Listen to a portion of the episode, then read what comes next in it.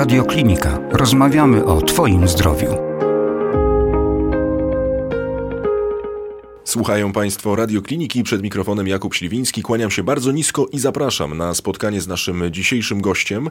Szanowni Państwo, nie tak dawno rozmawialiśmy z profesorem Krzysztofem Giannopulosem na temat szpiczaka plazmocytowego, a przede wszystkim na temat sytuacji pacjentów w Polsce, którzy są dotknięci tym schorzeniem. Padło wiele bardzo ciekawych spostrzeżeń, padło wiele ważnych słów, ale teraz sprawdźmy, drodzy Państwo, jak sytuacja wygląda z drugiej strony, jak sytuacja wygląda okiem pacjenta.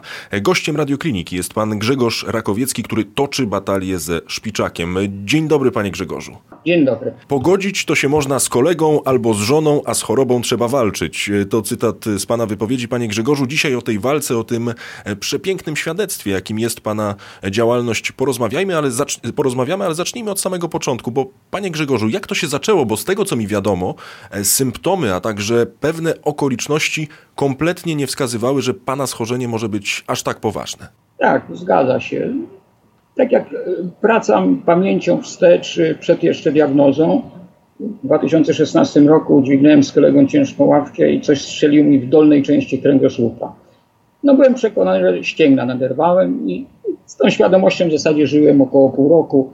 Chodziłem po lekarzach, miałem na początku pecha, bo trafiłem, no nie chciałbym brzydkich słów używać na konowałów, a nie na lekarzy, dopiero później udało mi się trafić na lekarzy przez duże L. Miałem to szczęście, akurat ja miałem to szczęście, że zimą się przewróciłem na lodzie. No i połamałem sobie cztery kręgi, złamałem nogę, złapałem przeziębienie, no wyglądałem delikatnie mówiąc jak prawie nieboszczyk. No i, i wtedy właśnie żona, że tak powiem, wygoniła mnie do, w zasadzie zaprowadziła mnie do lekarza do pierwszego kontaktu. Ja chciałem tylko L4, ale pani doktor się uparła, raz 15 minut mnie przekonywała, żebym zaczął się leczyć, bo, bo ze mną nie jest dobrze. Nie wiedząc jeszcze o czym, no poddałem się, powiedziałem, dobrze, to już, już będę się leczył, co mam robić. No i ona dała mi, no, moim zdaniem chyba najlepszą metodę, dać się zamknąć w szpitalu, żeby po prostu zrobić porządną diagnozę. No i tak po moich wynikach trafiłem do szpitala. Tam wesoło nie było z podejrzeniem raka płuc i raka jelit. Także, no i pan pulmonolog się uparł, żeby coś znaleźć, bo już po dwóch dniach wiedział, że z płucami u mnie jest super, że nie ma nic takiego. No i ósmego dnia zakomunikował, że już wie, dlaczego po prostu mam bóle, dlaczego nie mogę normalnie, że tak powiem, usiąść czy się położyć. No i że szpiczak. No i wtedy na szczęście też dla mnie to jeszcze było z koronawirusem, nie było takich problemów jak teraz, bo no teraz przypuszczam, to byłoby no, tragiczne rozwiązanie, żadna teleporada nie pomogła. No zdecydowałem się na leczenie w Toruniu na oddziale hematologii. Trafiłem na bardzo świetną panią, panią doktor, która mnie przyjęła bardzo błyskawicznie. Później dopiero powiedziała, że miałem no, bardzo wysokie białko, no, może nie tyle zagrażające życiu, ale, ale bardzo wysokie. No i tak się zaczęło. To miałem to szczęście, że mówię, trafiłem na trzech świetnych lekarzy, czyli najpierw lekarz rodzinny, potem pulmonolog, który się uparł, żeby no, pacjenta zdiagnozować, mimo że nie byłem z, jakby z jego branży. No i doktor w Toruniu, pan hematolog. Dzięki nim w zasadzie można powiedzieć, że uważam, że pokonałem tę chorobę i mogę normalnie żyć. Panie Grzegorzu, i kiedy po raz pierwszy usłyszał pan hasło szpiczak, kiedy pojawiło się to pojęcie szpiczak plazmocytowy, jaka była pańska reakcja? Bo podejrzewam, że no, no nie jest to choroba, o której się mówi, nie jest to choroba, o której słyszymy na co dzień wiele informacji, więc zastanawiam się po pierwsze, jaka była reakcja pańska, a po wtóre, czy to, co działo się dalej, to było po prostu, nie wiem, sięgnięcie do internetu, sięgnięcie do książek, sprawdzenie, z jakim wrogiem szykuje się batalia. Żeby było ciekawie, to diagnozę szpiczaka dostałem 60 urodziny, także prezent był dobry. Pan doktor właśnie jak mi powiedział, że, że mówi niestety to jest szpiczak na 99%, na 100% będzie wiadomo jak przyjdą wyniki białka Jonesa, ale mówi pan przyjdzie tak za 15 minut, jak będzie gabinet wolny, bo tak nie, nie chce na ten temat na korytarzu rozmawiać, wiadomo, nie? No to poszedłem i tak jak, jak mój, no odpaliłem komórkę, tylko że ja mam taki specyficzny charakter, że ja zawsze widzę szklankę do połowy pełną. I ja szukałem tylko te pozytywne rzeczy, nie tam długość przeżycia, jakieś tam jak niektórzy szukają wtedy pocieszenie, że można po dwa lata przeżyć, to żadne pocieszenie, zwłaszcza do ludzi młodych. No, przeczytałem sobie, że są możliwości, są różne odmiany i tak dalej. No i dobra, damy radę. no problem był, jak powiadomić rodzinę, bo trzeba powiedzieć komuś tam, nie?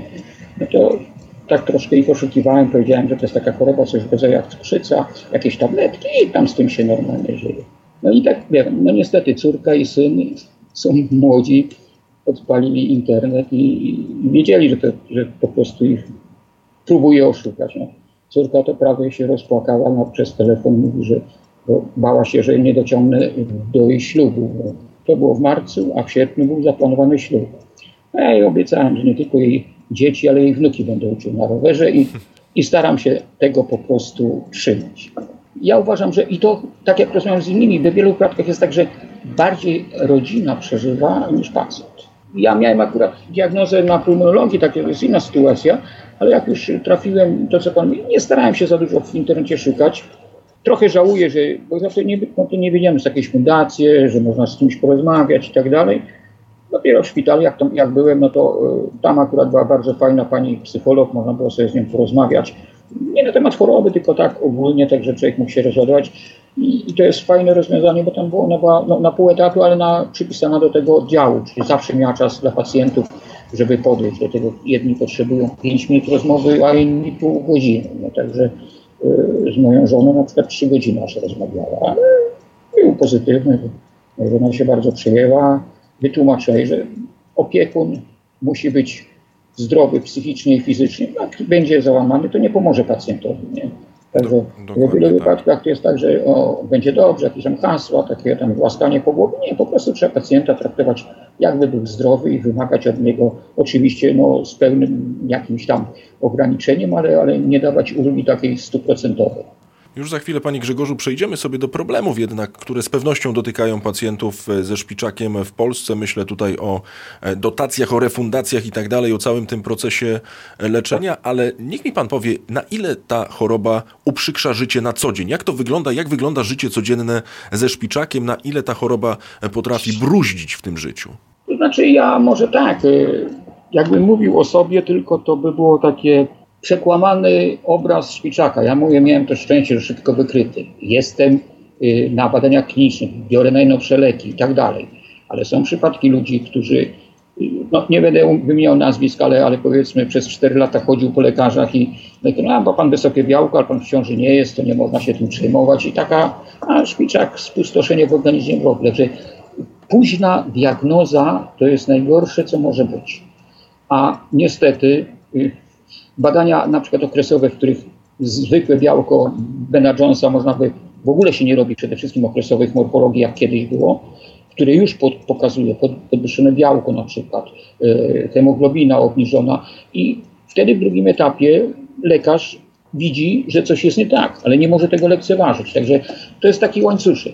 Najpierw wprowadzić profilaktyczne badania, bo łatwiej jest zapobiegać niż leczyć i na początkowym etapie a ja jestem typowym mężczyzną i do lekarza, jak nie każą, to nie pójdę na tej zasadzie. A gdyby było to w badaniach mm, okresowych, to nie mówię o żołądkach, różne inne choroby można wybrać. No niestety Ministerstwo Zdrowia y, ileś tam lat temu wycofała z badań okresowych w zakładzie pracy y, konieczność robienia morfologii takich rzeczy. Wyglądają one w ten sposób. Widzi pan, widzę, słyszy pan, słyszę, dobrze pieczątka, może pan pracować. Tak to niestety wygląda. A druga sprawa, no ja jestem na tyle zdrowy, sprawny, bo chodzę do pracy, jeżdżę rowerem, nie ma problemów. Yy, zdecydowałem się na badania kliniczne, bo tam jest dostęp do nowoczesnych leków, bo sam autoprzeszczep zniszczy szpiczaka, ale nie w 100%. Zawsze jakaś choroba resztkowa zostaje. I na zachodzie jest to standard, leczenie podtrzymujące. U nas czegoś takiego nie ma. Jedynym rozwiązaniem jest badania kliniczne, gdzie właśnie mamy dostęp do najnowszych leków, ja akurat trafiłem na taki system, gdzie no to jest standard na, w Stanach Zjednoczonych, w Polsce y, niestety nie. Jestem zdrowy, ale są ludzie, którzy no, w szpicach zrobił spustoszenie, jeżdżą na wózkach, y, mają neuropatię od leków, które biorą i tak dalej, i tak dalej. Także problemy są duże. A jeśli chodzi o refundację, no, lenalidomid, który jest naprawdę bardzo dobrym lekiem, nie ma skutków takich ubocznych jak talidomid, że neuropatia, jest w Polsce pseudo-refundowany. Mówię pseudo, dlatego że po którymś nawrocie choroby albo przy całkowitym niedowładzie kończyn dolnych. Lekarz, nawet gdyby chciał pacjentowi dać w pierwszej linii leczenia, to nie może. Także wiele rzeczy się mówi, że są refundowane, ale tylko dla ograniczonej ilości pacjentów. Tak jak na przykład na zachodzie jest około 10 cząsteczek y, do dyspozycji lekarza skutecznych, nowoczesnych, w Polsce dwie. I to jeszcze to, co powiem, z takimi ograniczeniami.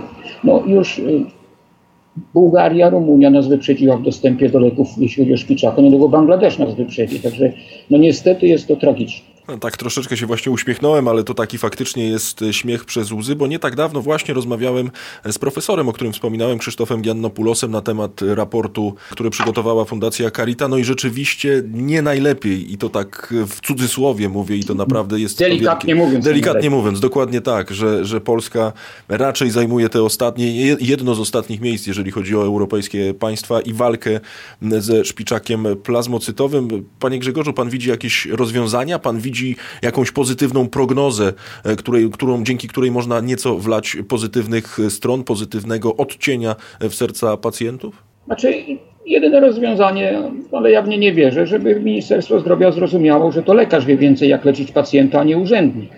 Bo urzędnik patrzy tylko, ile co kosztuje i do widzenia. Także to jest właśnie tragiczne, że nie patrzy się przez pryzmat y, chorego, tylko przez pryzmat finansowy. A powiedzmy brutalnie, no, w moim wypadku nawet chciano mnie skierować na rentę. Ja powiedziałem, że nie chcę, wolę pracować i, być czynnym. Chyba lepiej, jak pacjent pracuje i odprowadza podatki, niż odwrotnie, że pacjent jest na rencie i jeszcze trzeba mu tą rentę no, płacić przez ileś tam czasu. Także y, to jest właśnie tragiczne, że nie patrzy się tak szeroko, że y, życie człowieka jest ważniejsze niż cena leku. Tak, ja sobie podliczyłem jak zacząłem to leczenie w tym systemie, gdybym chciał to prywatnie robić, to bym rocznie milion złotych musiał wydawać. No nie stać mi na to. Wow, no to to są rzeczywiście kwoty kolosalne, a to życie ze szpiczakiem może być normalne, czego dowodem jest to także, co, co pan robi i już za chwilę sobie do tego, do tego przejdziemy, ale jeszcze chciałem panie Grzegorzu zapytać o pana stan zdrowia w tym momencie. Czy pan się po prostu dobrze czuje? Jak to wygląda, jeżeli chodzi o leczenie? Czy to leczenie jest absolutnie już zakończone, e, czy wręcz, czy wręcz przeciwnie? Czy Badania kliniczne ostat, ostatnich wlew chemii, bo to co, jeżdżę co dwa tygodnie na dwa dni, dostaję y, chemię dożylnie, a tą tabletkową w cudzysłowie chemię lenalidomid pobieram w domu i tak dalej. Ostatni wlew będę miał 9 września, czyli 36 miesięcy, bo to tak trwają badania kliniczne. Potem jeszcze przez dwa lata będę pod obserwacją, żeby powiedzmy jak pacjent się czuje, jak żyje. Badania są po to, żeby sprawdzić y, skuteczność leków, rozwiązań leków, bo, y, bo to jest istotne. Bo zawsze w takich badaniach komputer wybiera y, powiedzmy, w które skrzydło człowiek się dostaje. Są na przykład w tym badaniach część pacjentów jest na jednym leku, część jest na trzech lekach, tak jak ja.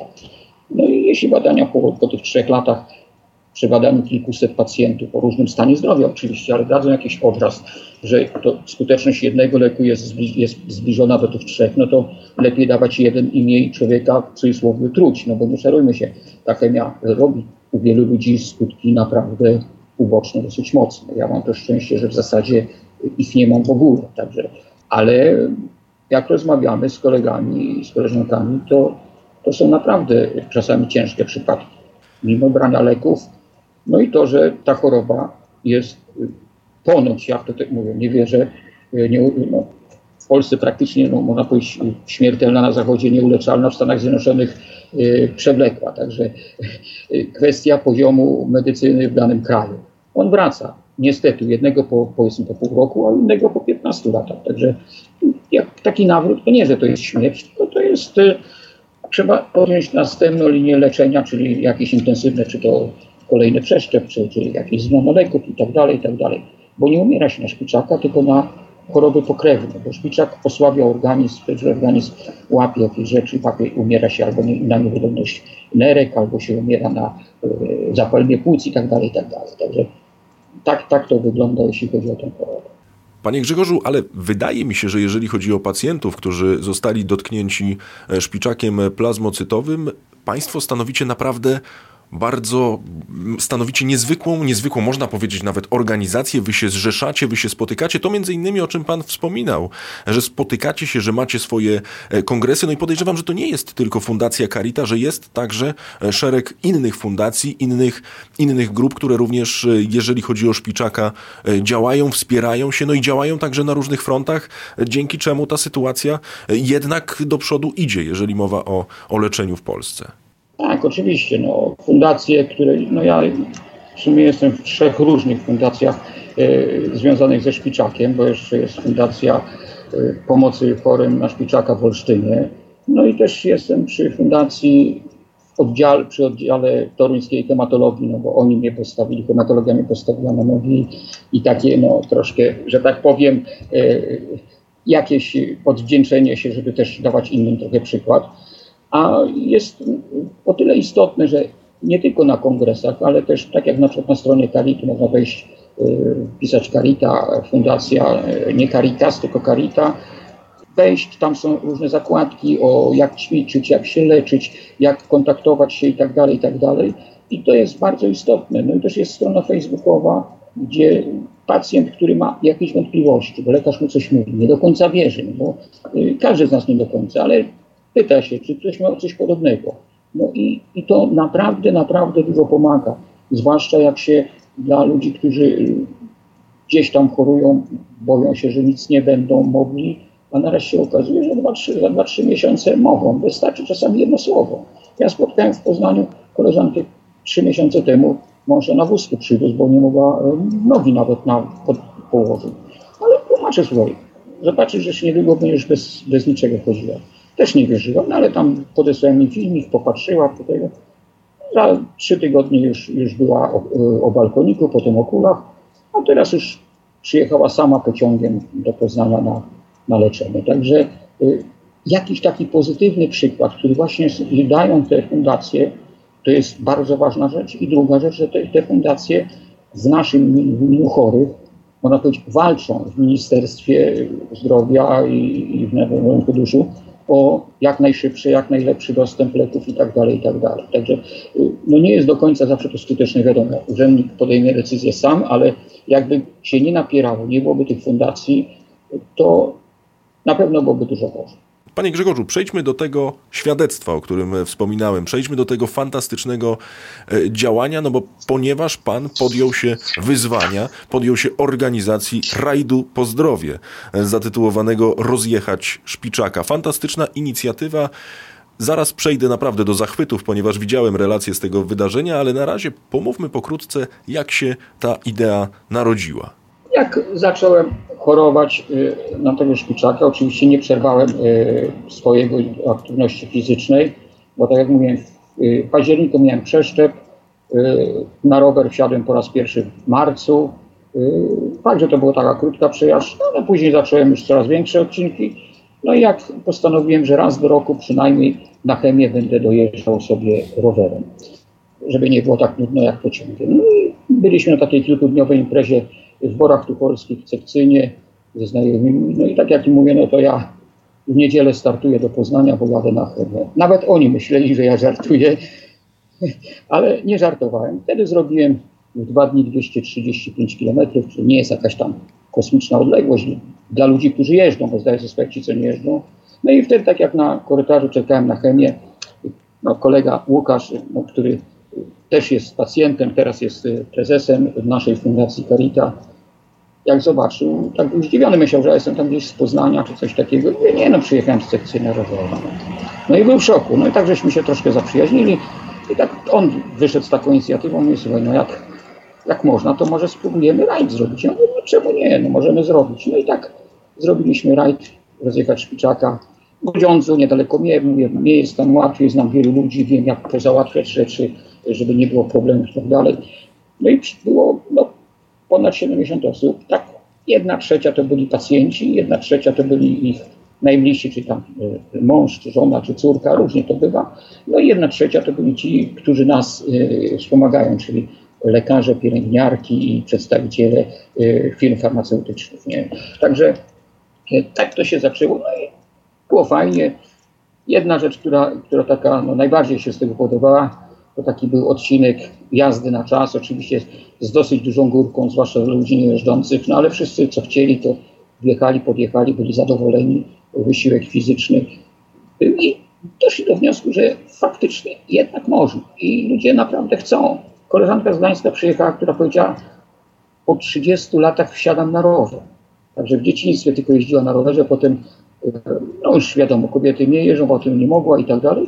I też przejechała. Także y, musi być duże samozaparcie. Jeśli człowiek będzie sobie stawiał jakieś granice, oczywiście nie jakieś niebotyczne, i je przekraczał i podwyższał sobie ten poziom. Nie każdy musi, powiedzmy, ja zawsze tłumaczę, nie musisz jeździć rowerem, bo nie lubisz, ale rób coś na działce, idź na ryby, y, no, coś, co robiłeś, co lubisz, y, poza oczywiście naciskaniem pilota czy zbieraniem znaczków, no bo to akurat nie, nie, nie rozwija fizycznie, ale każda inna y, aktywność fizyczna na pewno nie zaszkodzi, a, a, a może dużo pomóc. Powiem panu o tym, co szczególnie rzuciło mi się w oczy, kiedy oglądałem relację e, z ubiegłorocznego rajdu, który pan organizuje, współorganizuje. Był to fakt, że po uczestnikach kompletnie nie było widać żadnych zmartwień. Że gdyby nie było tego paska na dole, e, choruje na szpiczaka, to raczej trudno byłoby się zorientować, e, że jest to jakikolwiek inny rajd rowerowy. I tak się zastanawiam, skąd się bierze taką siłę? Czy tym determinantem jest to, że stajemy w obliczu wyzwania, w obliczu ciężkiej choroby i wtedy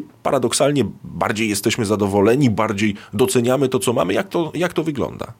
Myślę, że dużo w tym jest właśnie racji, y, bo ja zawsze też tłumaczę, jak niektórzy mówią, że a, y, fajnie, że jeszcze dzień przeżyłem, ja tam nic nie planuję, bo, y, bo nie wiem, czy przeżyję. Nie, planować trzeba i nie wiem, jakieś tam plany na 20 lat, coś, ja już planuję, co będę dwa lata na emeryturze robił i staram się to dopełnić. I to jest też takie, no, może psycholodzy powiedzieli, że to jest taka przykrywka na, e, żeby łatwiej być forma ucieczki od choroby i tak dalej. Jak zwał, tak zwał, ale, ale uważam, że ważniejsze jest e, jak najmniej myśleć o chorobie i wtedy jest łatwiej. Naprawdę.